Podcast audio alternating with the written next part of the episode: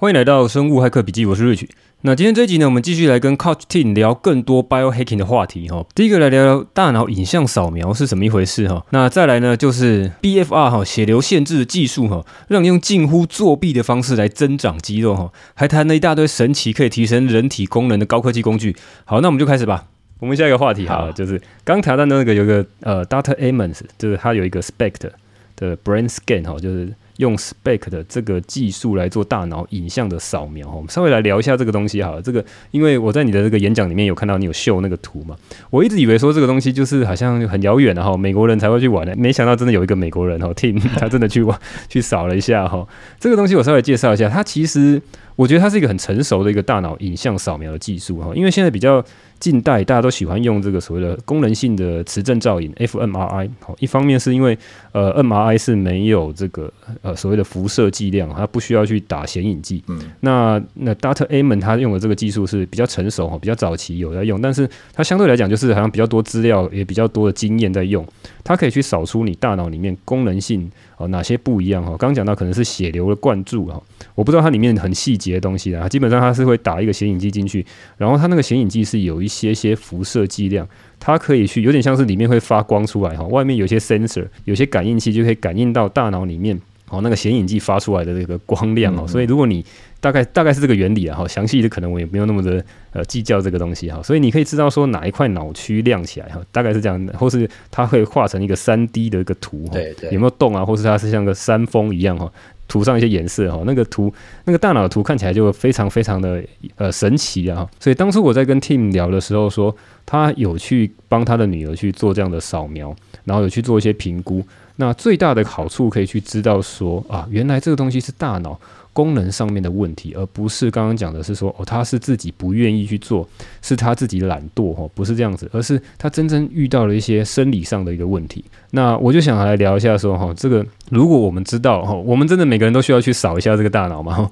我如果知道这个大脑功能不正常的位置，我可以去辅助哦。最重要就是我后面能做什么事情嘛？我能够去辅助训练它吗？用神经回馈训练它吗？还是说其实它只是一个呃，让我知道有这件事情，它的这个功效在哪里呢？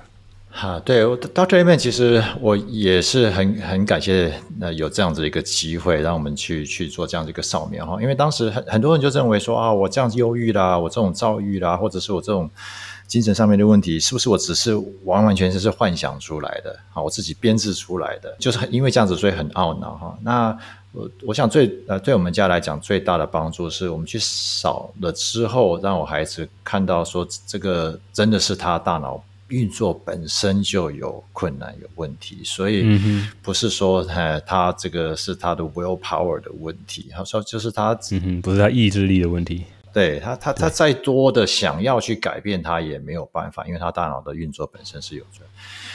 那我看了蛮多啊，Dr. Amen 的书，然后在当我们。去做它，它其实是两天的一个过程哈。他也借着这个他扫描的结果，帮我们做很多的分析。我觉得最大的帮助是他知道哪个区块有些什么状况，那可以他就会建议一些可能生活习惯的改变啊，或者是啊保健品啊啊去强化哪某个区块。所以我觉得它还是有用处，有有一个诊断的用处吧。呃，它让我们知道说哪一个区块比较弱，哪个区块运作是过强的，那你要用什么东西去强化这个比较弱的地方，或者是缓和比较就过强的地方。那他自己我知道，后来 Doctor Amen 的 Amen Clinic 他们也有提供这个脑神经回馈的训练，哦，所以这也是他们蛮蛮主要的一个呃这种修复方式了。OK，那你知道了这个他给你这张扫描图之后，你自己的训练会有一些帮助吗？啊，因为我这个做这个扫描是比较呃，在我了解 neurofeedback 之前，嗯、那我回头再去看的话，是有些帮助了，没有错。哦，是有些帮助。那我可以，对对，就是从从一个诊断的角度来讲。诶，可是你现在训练是呃 holistic 的，你是整体来训练，你还是会很在意说呃电极要去训练哪一个区块吗？对，还是还是需要，还是需要，所以这个多多少少还是有些帮助。嗯，然后他在呃扫描之后，他其实也不是只有扫描，他还是有一个很完整的 intake，哦，他就问很多很多的，就就像刚才我一开始提的这个背景的问诊的意思啊，intake 就是对这种这种呃背景的的这种了解。嗯、那借着这个，他也会就是建议一些治疗方式啦、保健品啊、啊营养成分的调整啊、饮食的调整啊。诶那营养品这边比较少提到哈，如你呃很快的聊到一下说，你认为你女儿的问题透过营养品效果好不好？有限，跟 Neurofeedback 比还是有差，然后差很多。对，我觉得最好的搭配其实是 Neurofeedback 跟饮食的调整。嗯哼，大概是什么样的比例？啊，Neurofeedback 大概占了七八成，饮食占了三成。对，饮食是一种蛮重要的辅助啦。哈，像说我有些个案，他就不太了解这个饮食的调整的这个部分，或者他觉得没有能力去做，嗯、那他只单单做 Neurofeedback。那也通常我是，如果他愿意的话，我也会教他们一些饮食法，就是有一些 coaching 在元素在里面。嗯、那通常愿意做饮食调整的果效都会比较好，会更明显。哦你的你的这个整个的教练跟这个咨询的服务是一整套的哈，就包括了神经回馈，包括了饮食，包括了生活习惯哈，就是你方方面面都要去 hack 哈，然后才能够达到最巅峰的表现。对，我想说他们来了，因为你在做这个训练的时候，其实他我们可以聊天的哈，可以可以讲话的，他并不需要说怎么样专心，所以我就会趁机教很多。啊，一些针对他可能生活上的一些需求，做一些生活习惯的调整。好，那我们这个前面讲到这个呃神经回馈或是升级大脑的部分，就聊到这边。我们来聊一下这个大脑话题以外呢，来谈一下练身体，好不好？因为我刚刚讲到这个 Tim 哈，这个身材真的很很酷、很屌哈，很很厉害哈。如果大家有看 有他的脸书的话，看我不知道你有没有分享公开分享，我是有看到你的这个身材照片哈，哇，这个厉害厉害，小鲜肉哈，已经是中年大叔的小鲜肉。那我们专挑一个特别的主题，这个主题我之前有提过哈。如果你要去训练肌肉的时候，有一个所谓的血流阻断的技术，那它可以的哈。它的我大概简介一下哈。如果说有什么补充，我再请 Tim 来讲，因为他是这方面的专家哈。我我大概都是从书上看到，然后我自己土炮的练一下。这个所谓的血流阻断哈，一般都是绑在这个手臂或者是这个。大腿上面哈，比较靠近近端，比较靠近这个身体端的这个地方。那绑住了之后呢，可以去部分的去阻断呃血流，就是人的身体的这个血液的流动哈。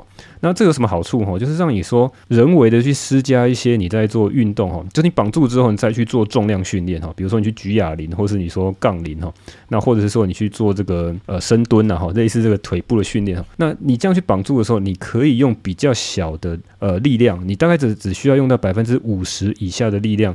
然后你可以去做比较多的组数，那这个东西常常会应用在一些比较肌力比较弱的时候，比如说你是老人的训练，或是你在受伤的时候要做恢复。那或者是有些人哈，就是不想要去用很很大的力量，像我就会想说哈，这个是一个很很，我觉得是蛮厉害的 biohacking 的哈。像肌肥大的时候，我需要在比较好的这些设备的这些健身房啊去做这些训练哈，我要推很重的力量哈，那可能要一个一个 RM 哈，最大的力量要推一次或是两次，大概是这样。可能有些教练不一样的这个训练课程，对对啊。但是呢，如果我用这个所谓的血流阻断的技术哈，这个绑带。绑住之后呢，我就可以呃不需要去用到那么大的力量，有什么好处呢？可以避免我呃受伤的这个风险哈，几率去降低的哈。当然不是说用完全避免啊，因为我可以用比较小的力量，然后但是我要做比较多的组数。那实际上做起来你会觉得说那个手臂这样充血，然后那就看感觉这样胀胀的感觉。对对啊，但是有一个问题了哈，我我自己有买这个血流阻断的这个绑带，好，就我直接在那个拍卖网站上面直接买哦，买了之后它就是手动自己去绑哦。那后来我在 Team 的这个脸书上面看到，他有一个很厉害的训练工具哦，他会自己去充气，有点像是这个高血压的这个测量的那个方式哦，他会自己去充气，然后呢去精准的去计算你要去多少的压力去阻断你的血流，然后这样可以达到你更精准的这个训练效果。我自己看到的时候，我就觉得说哇。这个 team 用的各种东西都是很高科技哈，奇奇怪怪的一些技术哈，所以我特别来找他来聊一下。你认为这个血流阻断对你的帮助，还有你现在用这些工具的这个效果怎么样？好不好？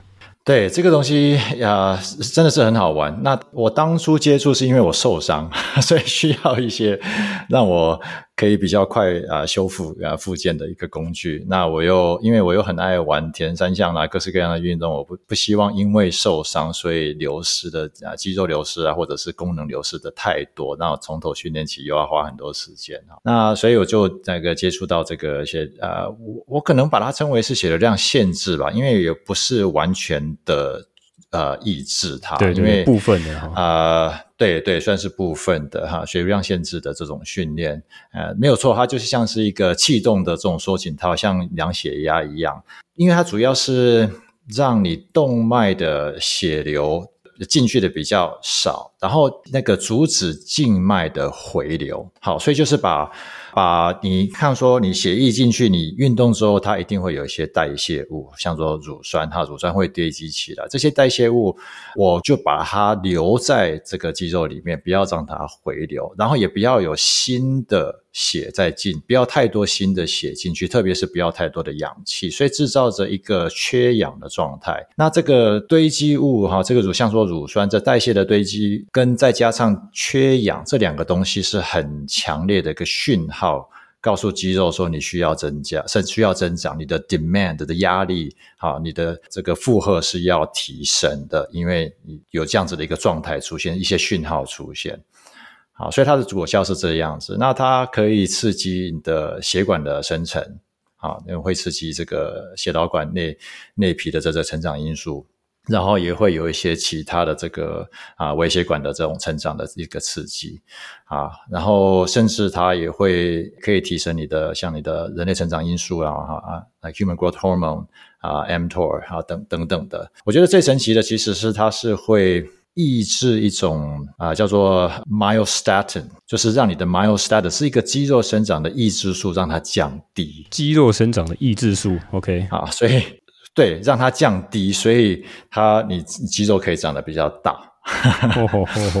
对，所以因为这个啊、呃、代谢物的累积，再加上缺氧的状态，会刺激啊、呃、这一些啊、呃、作用出来。那当然，细胞本身也会膨胀嘛，哈，因为很像就是你绑住一动的时候，你整个肌肉就。感受到那个冲冲，哎，像被血冲得满满的那种，对，整个血胀满了在你那个肌肉里面，对对对。那它这样子的这种 cell 所谓的 cell swelling 呢，它也会啊、呃、抑制一些那个蛋白质的分解，或者是这个启动这蛋白质节省的作用哈，或者是呃合成代谢的反应。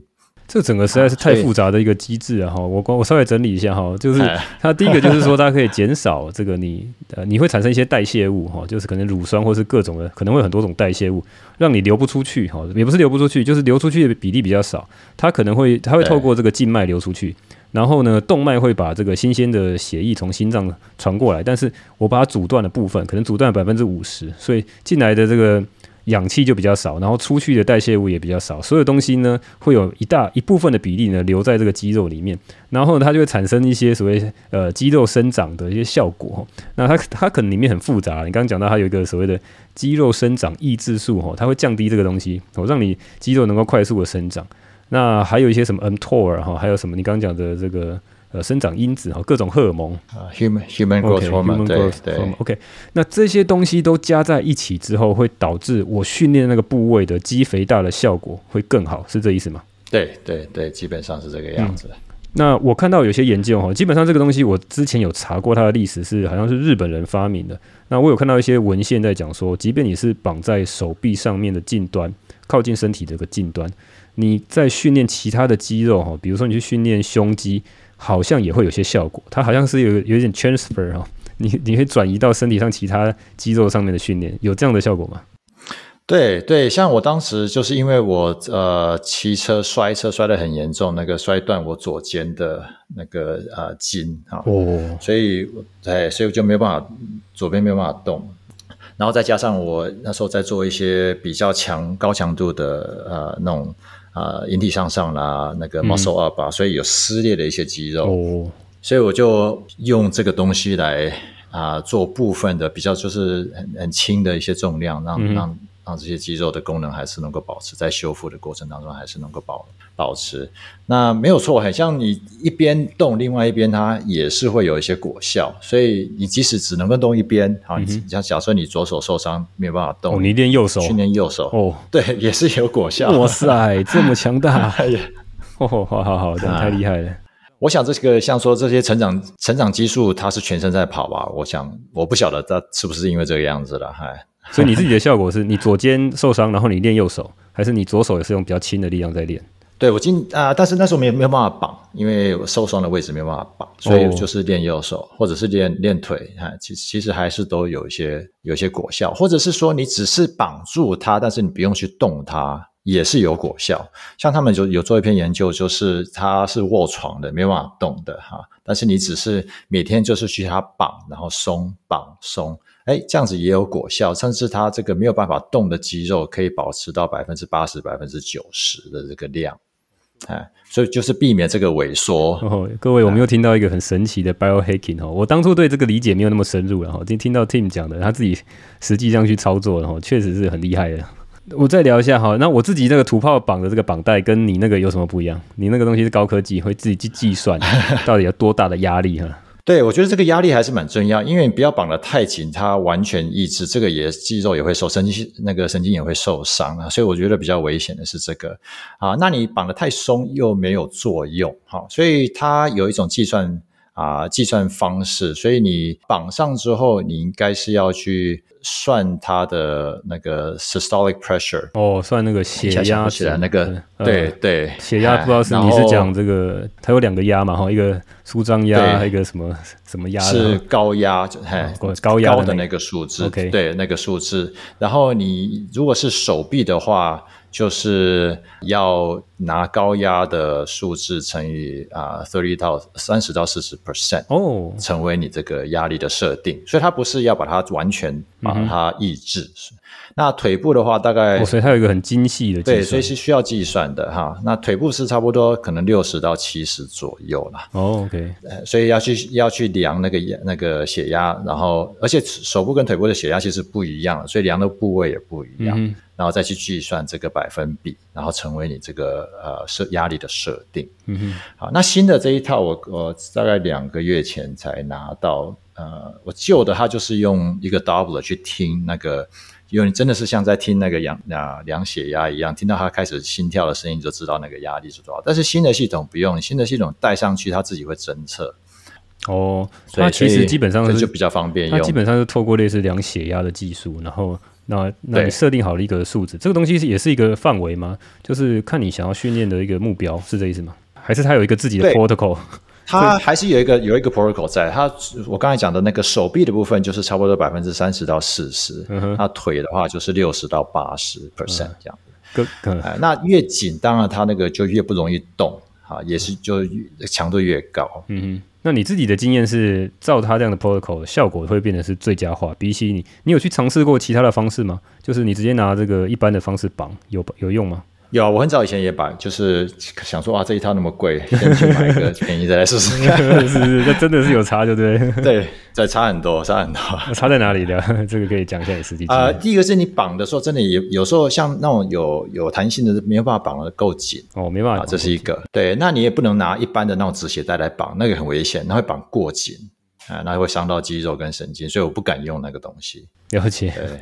哦，好，这个东西你看，每一个东西都是学问的哈，这个很精细，怎么样去最佳化，而且避免受伤啊？这个每一个 biohacking 呢，这 其实有很多东西要学的，哎，这个很有趣，哎，不要自己乱玩，受伤 这也很很很不划算的。好。了解，那这个话题大概就这样，有什么要补充的吗？BFR，我觉得这个很有趣，因为这个话题哈，我在很早的集数有稍微聊一下啊，因为我刚好看到这个东西，我也特别去找啊，就是有什么 biohacking 来练肌肉的，然后聊了一下之后呢，有一个呃，我记得是我的五星留言，有人来留言是说他是一个职能治疗师。他说他曾经也是呃有用某一款的这个绑带帮那个他的治疗的人，一般都是比较年纪大的人来帮他做治疗哈，他觉得有效果，好，那我就觉得诶很有趣。然后今天听到 Tim 讲的这个东西哈，非常的专业哦，这个非常非常好玩哈。我是觉得没没有错，真的是在这个附件这个领域是应该是可以好好的去发挥，然后特别是像那个长照哈这个这个单这些单位，其实我是觉得可以，因为这你只只是你绑在腿上，你在走步上走也有很好的效果。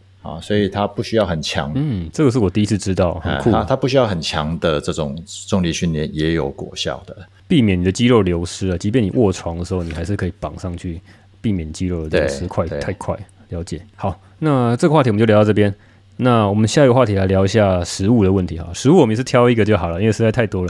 如果大家有兴趣的话，我去听听一下这个 Team 他的这个哦，他有很多的 YouTube 哈。那他他讲的真的非常非常详细哈。这个真的是我现在看过最猛最猛台中老爸哈。谢谢夸奖。我们来聊一下一个食物就好了哈。最最刚 Team 有讲到一个很关键的食食用油哈，油吃的油的部分。因为我在我的节目里面花了好多的集数在讲到油脂的问题哈，包括这个饱和脂肪，包括现在这个官方推荐的这个脂肪哦，它都叫我们去吃。所谓的植物油哈，那植物油就是讲大豆油、花生油、葵花油哦，这些油类，这些都是所谓的官方推荐哈。什么叫官方？美国政府的饮食指南里面写的，白纸黑字写的。那它是根据所谓的美国心脏协会那些很很知名的哈，这个我在好几集里面都有去呃批评哈，也不是批评哈，我们特别是讲一些证据哈。有些人来讲说，这个东西就很大程度的影响到全世界怎么样去吃各种食物。好，那我们现在食物都是很西方化的，因为很多工业化的油，其实我在几年前也都是这样，就是都是长期去吃花生油，那最便宜，然后最方便、最好用，去吃这个黄豆制造的这些油哈，到处都买得到。然后你在外面的外食，不管是自助餐或是什么便当哈，通通都是用这种的油类。那这个油脂呢，是美国官方说它是个健康的，它可以降低你的这个胆固醇。你如果吃太多的这个饱和脂肪呢，你会升高你的胆固醇，会有这个心脏血管疾病的风险。但是呢，哈，这个我在 Tim 的 YouTube 上面有看到，他也特别来讲到这个所谓的呃种子油，叫做 seed oil 哈，这种种子类的油脂呢，是他认为啊，也不要说是 Tim 认为的哈，他看到一些证据认为它是有问题的哈。我们来聊一下这个问题在哪里，好不好？对啊、呃，其实我接触这个时候也是因为要大脑修复的关系嘛，那么就想说，那什么油脂？如果大脑是非常高的比例是油脂嘛，然后胆固醇也是，人体的胆固醇很多都是在大脑里面，所以那这个东西要要怎么样去强化它？那特别是在做大脑训练的时候，让它的修复的过程，让它可以有更好的呃这个组织的材料吧，应该可以可以这样子去想哈。那所以才接触到这个油的部分，那才发觉说，哇，这个 Omega 六的伤害，特别是从借着这个精致的种子油的这些来源的油的伤害是多么大啊！那基本上我的概念是认为说，这也是就是看了不同的书籍啊，不同的文献啊的的。呃，我自己的认知啦，就是这些油本身，因为是很容易被受破坏的油，所以它受破坏之后，如果成为我的细胞组织，那我的这些细胞跟器官就会有问题。好，所以我想说最简单的想法是这个样子。对不起，至于对不起，我打打断一下，你刚刚讲的说这些油很容易受到破坏，嗯，你的意思是说它是在因为加工的过程，或是说我在烹调的过程导致的破坏，然后我吃进去之后呢，它变成我脑组织里面的一个油脂的部分。还是说它本身哈，这个刚出厂的时候，我刚买到的时候它就有问题了呢？我认为，因为这个东西要提炼，就像说玉米好了，你要从这个玉米当中提炼出这个油，你想想看，它这要怎么样去加压、加热、漂白，好这些或者除臭，哈这些呃这些过程要需要用的高温，嗯哼啊，或者是它加的一些啊化学的，对这个过程其实破坏很容易就，就这些 Omega 六很容易破。也就是说受到迫害，而且它这个是非饱和脂，非呃多元非饱和脂肪嘛，哈、嗯，它所以它很容易就氧化，很容易 oxidize，所以你在制作过程当中也容易被受到破坏。哦、你在我们在烹调的过程当中又在加热、嗯，或者是在我们在保存的过程当中，如果你没有好好的保呃储存它的话、嗯，也容易见光，然后接触空气就也很容易。氧化，所以它这我是觉得它在整个过程当中，像我可能我会去直接去吃坚果，我觉得那个还 OK，嗯哼，好，可是它制造成油的过程当中，跟我们保存跟烹调的过程当中，就很容易受到破坏。了解了解，整个过程都坏掉了，不管哪个过程都可能会出现问题，但是你不知道哪时候出现问题。对。对，我觉得是这个样子。了解了解，所以你刚刚我打断你哈，你刚刚讲到说这个东西跟大脑有很大的关系，因为油脂是大脑组成很重要的一个成分。所以呢，如果我们去避开的这些所谓种子类的油，就可以让我们大脑有比较好的健康，是这意思吗？我想这个是部分啊，因为我想油脂可能更大的影响是我们的代谢健康，或者是我们全身细胞、嗯、呃这个健康。那是不是我们因为它不健康有受到破坏，所以有体内发炎哈？因为如果它很容易就受到氧化的话，或者是氧化作用，或者是它可能甚至啊、呃、成为我的在在在肠胃吸收进去的时候，这个细胞的膜就已经是 oxidize。那是不是这些细胞就会坏死，或者是会有是功能异常？那或者是说它成为我们的脂肪细胞，那我们的的 lipoprotein 好，那个脂蛋白也是受到氧化的，所以变成我们的。LDL 或者是啊 HDL，就是我们的 lipoprotein，它本身也是破受到破坏的。那这个是是不会造成一些心血管的问题哈啊，所以我想说，比较根本的很多健康问题都是来自这些氧化的细胞。那因为氧化的油的关系，所以这也包括像说啊呃 Alzheimer 的阿呃阿兹海默症。症状其实很多是因为发炎，对，那当然不止这些了哈。那可能我们比较常见的反而是这种心血管的问题啦，或者是呃脂脂肪肝的问题啦等等。对，很多人讲这个 brain fog 脑雾啊，就是或是各种这个身体机能这边一点点不正常，那边一点点不舒服，然后代谢上面的问题，然后都是一些产生一些慢性的问题啊。所以有两个问题嘛，一个就是说它很容易氧化，那氧化的话，你从这个细胞膜。呃，这个从肠道吸收进去之后，不管是在哪个地方，都会出现问题。那另外一个就是，好像是 Omega 六、Omega six 跟 Omega three 哈，这两个好像是需要一些平衡。那如果你你吃太多 Omega 六的话，你可能你就会常常在那边发炎。那它是个全身性的慢性发炎哦，好像会导致我看到的这些文献是这样子。对对对，吃这个，所以你会建议是说，这样的油类是完全不要吃吗？还是说只是减少来吃就好？啊、呃，因为 Omega 六其实也是一种必需脂肪酸，所以也不是说完全要避开。但是我会选它的来源，对不对？嗯、那我我觉得还是不要处理过的来源是比较好。所以像种子啊啊呃，不是种子，是那个坚果类的，就比较是、嗯、是好的来源。那甚至有你吃一些动物性的脂肪里面，其实还是有一些 Omega 六的成分，所以我们也不需要，我是觉得不需要特别去用油去摄取 Omega 六。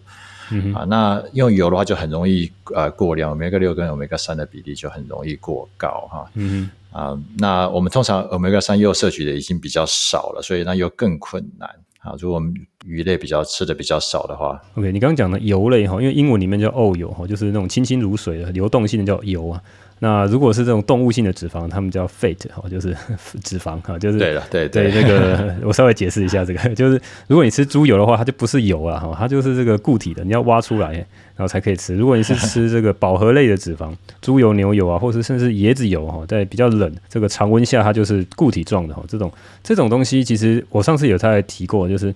呃，就跟 Tim 讲的一样，里面其实不只是所谓的全部都是饱和脂肪，它可能有部分的这个是不饱和脂肪，或者甚至是有点像猪油里面有点像是跟那个橄榄油有些成分是蛮类似的，那不是全部都是饱和脂肪。对，我们应该酒蛮高的。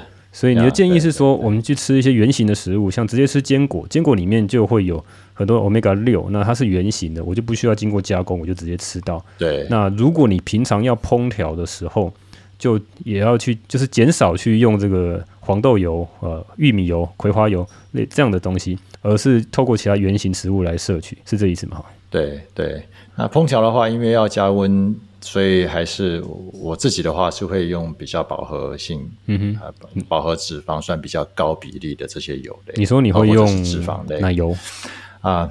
对，像我其实用最最多大概是奶油、猪油吧。奶油、猪油啊，酪酪梨油，然后不高温的话，橄榄油。嗯哼哼，你看，跟这个 各个 biohacker 在做的事情，就跟这个各大医学会、跟政府建议的是完全相反的，对不对？所以很多人从外面人会觉得说，哇，这些人很奇怪，然后就讲不听，讲做一些奇奇怪怪的事情。但事实上，如果你没有很认真的去研究，你可能有句话叫做说，你相信的太多，是因为你知道的太少。哈哈，这是。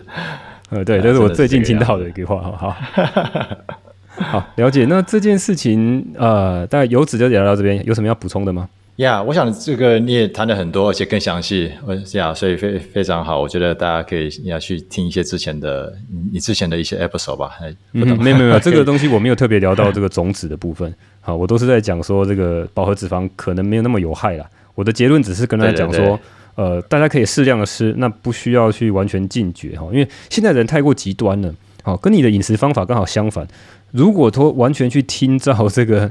这个医学会的建议的话，他是完全一点这个动物性的油脂都不敢碰，他会去尽量去避免，要去所谓的油切哈，去尽量去避免任何猪油、牛油哈，任何那种油能够吃到，尤其是他要减肥的时候会说，哇，这些油脂我通通都不要碰。好、嗯，但是这些东西一方面伤害身体哈，一方面你减肥效果是非常的差，对不对？我的经验是这样子。对对，嗯嗯，好，了解，谢谢谢谢。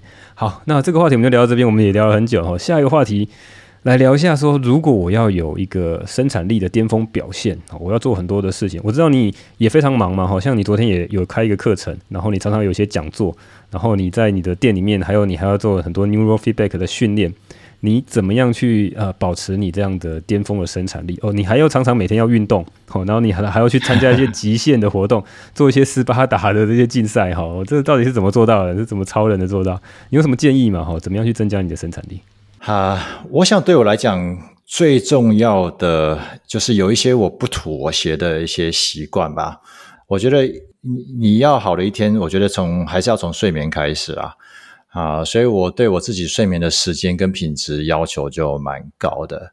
好像包括我睡眠的这个空间温度是很低的哈，然后呃灯光啊等等的都会都会控制。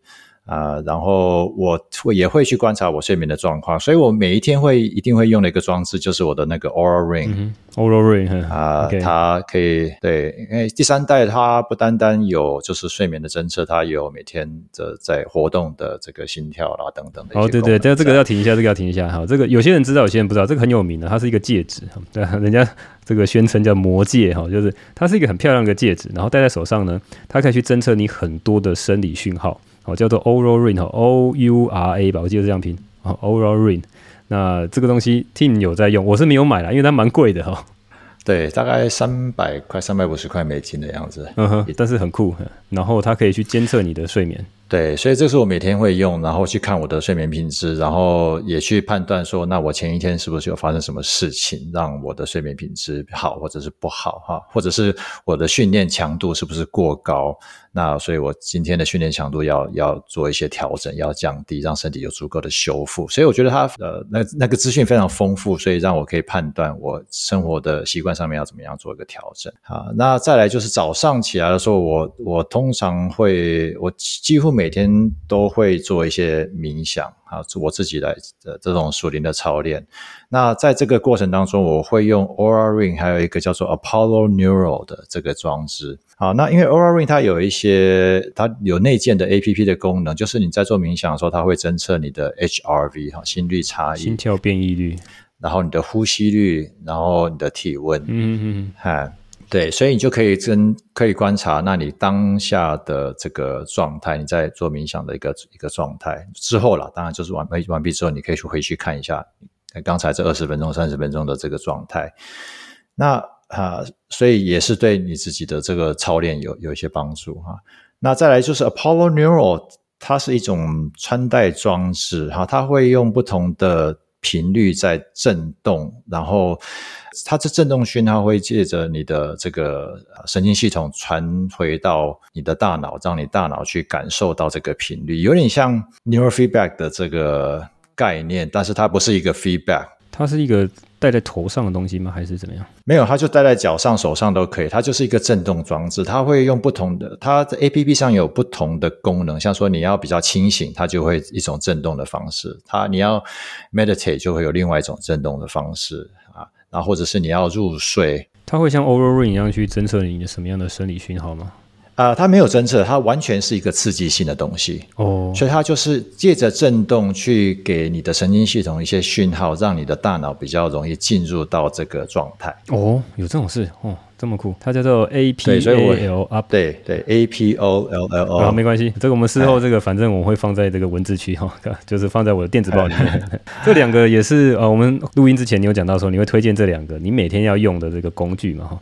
对。这个是你早上会要用这个设备来做冥想。对，那 Apollo Neuro 其实我是一直带着，像说如果我要去开会，那需要比较专注，我就会开放那个专注的的 setting，啊，专注的设定啊，或者是要睡觉的时候就会呃放一个入睡，或者是身体要修复的时候放一个修复的一个。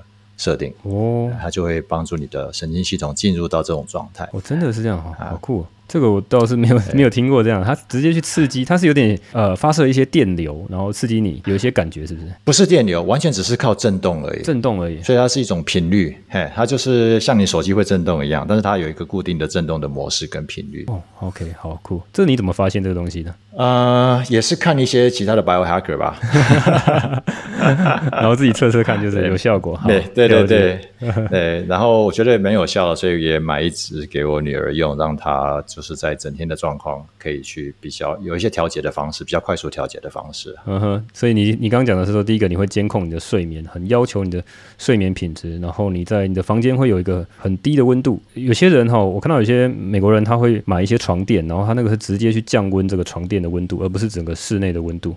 你的做法是怎么做？对，我是整个室内就很冷，哦，你是开冷气就很冷，对不对。对，就是开冷气很费电。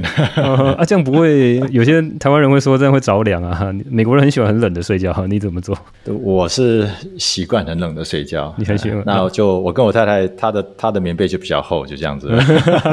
哦，OK，好，好。然后你用那个 Oura Ring 去来去监测你每天睡眠的品质如何，还有所谓的心跳变异率哈 HRV，然后再看看，那顺便也去监测你每天训练的强度是不是过高，还是刚好，还是不足哈。这个这个是你的这个睡眠的监控跟这个调整，然后再加上就是你早上会做冥想，然后你会用你这个这个叫什么 Apollo Neuro 的这个东西来做呃刺激，然后后面呢后面的这个呃作息是怎么样？对，那再来，因为我的作息其实是非常不固定，不固定，所以就很难去安排。但是通常我绝对不会吃早餐啊，我就是早上一定是空腹的，哦、因为反而头脑是比较清晰的。我会喝咖啡，那但是没有没有进食哈。那我通常第一餐就是已经到大概到中午左右，或者是中午过后。像我今天还没有吃任何东西哈，所以我大概、哦、OK，大概录完毕之后才去去准备我的第一餐这样子。那有没有喝咖啡？呃，一定会喝咖啡，但是咖啡会不会加一些油脂就不一定。嗯哼，看我那天的的状况如何。防弹咖啡，所以基本上我是在呃，对对，防弹咖啡。嗯，那基本上我大部分时间都是在一个呃同态的的状态啊。哦，同态哈。Keto 的状态啊，所以我大概我觉得影响最大的就是这这几个部分嘛，睡眠要好，那我要监测我的睡眠品质，然后呃早上其实我还会做一个伸展啊，哎，就是因为我年纪也不小了，所以还是要保养一下，所以我这种活动性的伸展，我通常会站在我的一个远呃远跟近红外线的这个光板前面做伸展，哎，大概二十分钟左右。哦，光板这也是很特殊的设备。你你家满满的都是一些很 很奇怪的 biohacking 的东西，远红外线、啊。对啊，而且如果可以搭配一起用，对远跟近红外线，它都都啊两种光波都有。这这个目的是怎样？它可以刺激什么立线体的功能是吗？对，它是叫做那个装置叫做 J O O V V Juv 哈，它。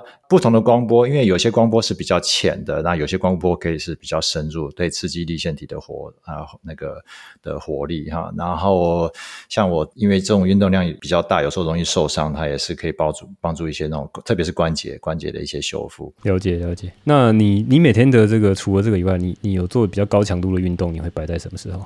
啊、呃，这个就不一定了，要看我那天的时间，什么时候有空档能够安排插进去。哎，所以我其实没有一个固定的运动时间，但是我几乎每天都会运动。哦，你每天找一个时间去运动？对，我就会看我一个礼拜的作息，可能就先安排一下，因为我的客户就他什么时候他们方便，我还是要配合他们的时间，或者或者是其他教会有开会啦什么的，就比较不一定。嗯、呃，那你以以昨天来讲哈，你昨天什么时候运动？我昨天是啊、呃，早上突然有一个会议取消，我就就那时候运动。你的运动是就是去去骑脚踏车，还是怎么样？还是做什么强度的运动？我最近因为都在比预备斯巴达，所以像我十月报了一场，它是两天，但是三场比赛啊，它就是它所谓的 trifecta，就是六星星期六是二十一公里啊、哦呃、越野跑，再加上三十个障碍啊，然后礼拜。天是十公里二十五个障碍，再加上一个五公里二十个障碍，因为我陪我太太去玩，所以太硬了吧？就三场比赛两天，所以那个就开始，我也陪我女儿在在预备啦，因为就是帮她训练，所以。啊、呃，就是帮她写了一些课表，那我自己也有一些课表，我就会抓时间去练。比较最近比较少骑车，那主要是因为之前疫情有在连骑车都要戴口罩，我就懒得出去了。嗯，可是你这个东西有时候是你说跑二十一公里，那你就是去跑步吗？你最近都在做什么？对，如果如果是跑步的部分的话，当然就是还是要去外面。那有时候我会是用跑步机，因为跑步机它可以调整那个坡度。因为这个斯巴达很多是跑越野，然后有一些山坡啦，上上下下的，所以这种要模拟比较难。你这你这真的不像年纪不小哎、欸，这个真的是很猛，真的是太猛了。好好了解了解。那你现在剩下的时间就是你一早你能够控制的时间就是睡眠时间尽量好，然后早上有冥想跟有做些伸展，然后控制你吃饭的时间，剩下就变成是要把时间给你客户，给你其他工作的时间，然后再去对对、呃、动态的安插你想要其他的呃运动。或是娱乐，你有没有什么放松的工的一些行程啊？你除了工作以外，运动以外，你还有没有做什么其他事情啊、呃？我放松，其实运动来讲，对我来讲是放松。哦，OK。那你有看书的时间吗？你有在 study 的时间？对啦，通常对我，我通常是运动的时候会听有声书，或者说在通勤的时候、走路的时候会会听有声书。然后那晚上呃，可能如果有空档，像不用讲课什么的话，也会看一些书这样。嗯哼，诶，那你讲课是也是自己安排的随机性的讲课，还是你固定在开什么样的公开演讲是吗？呃，我有开一些课程啊，像我昨天晚上的是一起新的，比较是这种。全人去看这个灵命的这种课程，所以，所以讲说属灵层面不是只是很像比较抽象的这个啊所谓的灵里的层面，但是从去看说你的大脑健康跟你身身体健康怎么样影响你的心理跟灵这个部分，所以这是新开的一个课程。哦，零，因为你是牧师嘛，你本来的职业是牧师，对对对，OK，对，了解了解。哇，那你今天你真的是做了很多事情哦，这一般人很难去想象的。啊啊，也好奇吧，爱玩就什么都是。好，那今天大概我们只能够聊到这些啦。我我想象中大概只能够挖到 team 里面大概百分之十、二十之类的 一些东西哈。那下次如果有机会，我们再继续聊其他的话题。哈，谢谢你今天的时间哦。呀，也很高兴啊，可以这么这么愉快的聊，然后跟跟听众朋友们也。也能够分享一些我可能自己经历到的一些事情吧，希望有一些帮助。嗯，一定有，一定有，谢谢你。好，那我们今天就聊到这边。好，那这一集呢，Tim 推荐我们一缸子好物哈，推坑了一大堆东西哈。我原本都会把这些东西放到电子报上面，但是我发现呢，会来订阅电子报的人好像不多。整理电子报会花非常多的时间哈，排挤到我上节目的速度，所以呢，目前好像有点没有动力再更新电子报哈。我之前有在节目上面嚷嚷过嘛哈，有需要的人赶快来五星留言敲碗，或者是如果你没有苹果账号的话，你也可以来我的脸书上面敲碗哈。只是说现在没有人敲碗哦，那好吧，代表说这个需求不强，那我自己时间资源有限，我就先拿来更新节目再说。好，那回到这集的内容呢，我们学 biohacking 最让人兴奋的就是发现了什么东西，原本不知道的东西可以来尝试，可以来玩哦。那 BFR 哈这种自动绑带啊，Apollo Neuro。Oura Ring 哈，这个 Jove 哈，这种实在太屌了！这些大人的 Biohacking 玩具哈，真的很想全部都买来玩哈，只是伤了不少荷包。我再来想办法一一做 N 等一的测试啊。那如果你有玩过的听众哈，一样来五星留言跟我讲一下好不好？那这集呢，Tim 也分享了他最重要的 Biohacking 的技巧，就是去 Hack 睡眠。那一定要坚持把睡眠品质搞到非常的好。那这也是超难哈！我现在开始忙更新节目，也开始有点拖延睡眠。如果你有一样的问题的话，我前面有一集讲如何去避免拖延睡眠的 Hack。你可以回去听一下。那 Tim 的睡眠是在低温的环境下，用睡眠追踪装置来了解自己睡眠品质啊，并且他会去观察他的 HRV 哈心跳变异率，来观察自己是不是有过度训练的问题。那其实这一集最让我兴奋，就是深入了解 BFR 的原理哈。BFR 就是血流阻断或血流限制啊，这个缩写哈，它是一个可以让肌肉增长的一个作弊的技法哈，可以人为的制造压力，让身体以为目前真的很需要快速来增长肌肉，然后进而去分泌各种肌肉生长因子，并且去阻断各种抑制肌肉生长的各种荷尔蒙。那这真的是学 biohacking 最美妙的地方啊！因为生物体会自行去调控各种可以动用的机制，达到我们想要的目标。而我们要做的就是把它绑起来，哈，把这个绑带用正确的 protocol 把它绑起来。那 BFR 作弊到什么程度呢？即便没有训练的部位，都可能可以受惠，去避免肌肉的流失。哈，那我在 Team 的 YouTube 影片上面看到他有去介绍他的 BFR。啊，近年来美国有很多精英的运动员哦，他们的训练也陆续都加加入 BFR 的技巧，哇，听起来真的是非常厉害的技术哈。只是根据 Tim 的经验呢，如果你用土炮的方式哈，在网络上面买哈，在 Amazon 或是虾皮上面买这些这个 BFR 的绑带哈，我自己就在虾皮上面买了一组哈。他说效果跟安全性跟他现在目前用这种高科技的产品差异很大啦。